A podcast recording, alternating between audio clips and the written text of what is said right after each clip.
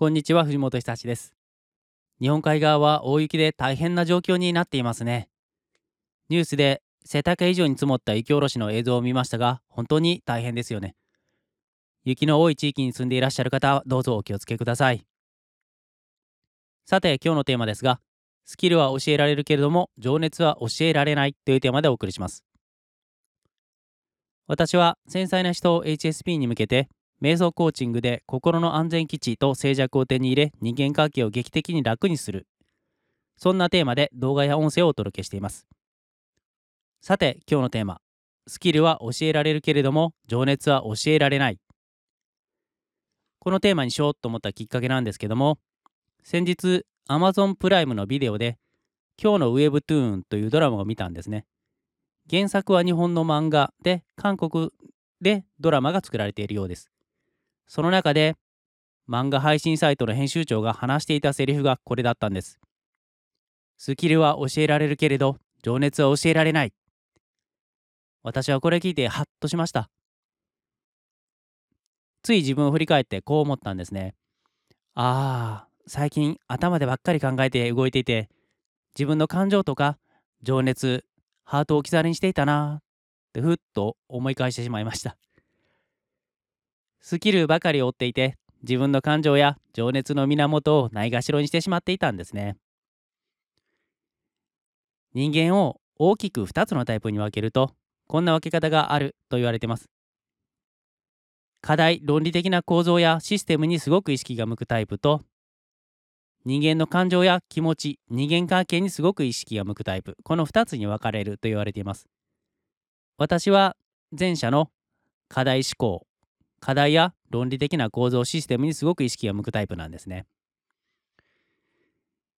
私は課題思考がすごく強いので仕事の締め切りとかこうあるべきという姿とか時間管理ばかり意識が向いていて対局を見失ってしまっていました。結果的に約束を守れずモチベーションもダウンしてうまくいっていなかったんですね。いくら課題思考が強くても自分自身との人間関係や自分の情熱の源とつながったりハートとつながるというのはとても大切ですよね。この体験からああやはり人間は自分のことになると視野が狭くなってなかなか客観的に見たり対極的に見たりしづらいんだなやっぱりそうだよなと実体験から学んでいます。逆に他人のことだととてもよくわかりますよね。コーチングはまさにそうなんですけども私もお客さんのことであればすごくうまく対応できるんです。例えばお客様が向かいたい未来へ向かう過去の情熱の源を掘り出したり過去の実体験から思い出してもらったりありありと思い出して涙が出るぐらい感動してもらったりタイムラインを歩いて未来の自分に出会ったり過去の自分から情熱の話を聞いたりもしくは何かやりたいことに対して自分の中にダメ出しをする自分とか意見が違う自分相反する自分がいたらそれを自分の中でうまく協力するようにメンタルコーチングを使って働きかけたり。自分の中でダメ出し反対をする自分。そしてやっぱりでも実現したいんだという情熱を持った自分。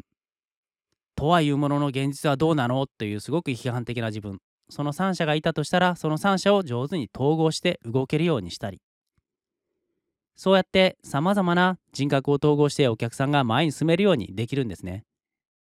最近それを自分には使えていなかったなと気がついて本当に苦笑しかありません。スキルは教えられるけれど情熱は教えられない。情熱は教えられないんですけれども情熱の源に気がついてもらったり情熱の源を掘り出したりすることはできます。あなたの情熱の源は何ですか？思い出してみてください。今日も最後まで聞いてくださってありがとうございました。藤本久志でした。感想ご意見こんなこと話してほしいは Twitter でいただけると嬉しいです。いいねとチャンネル登録もよろしくお願いします。それではまたお会いしましょう。さようなら。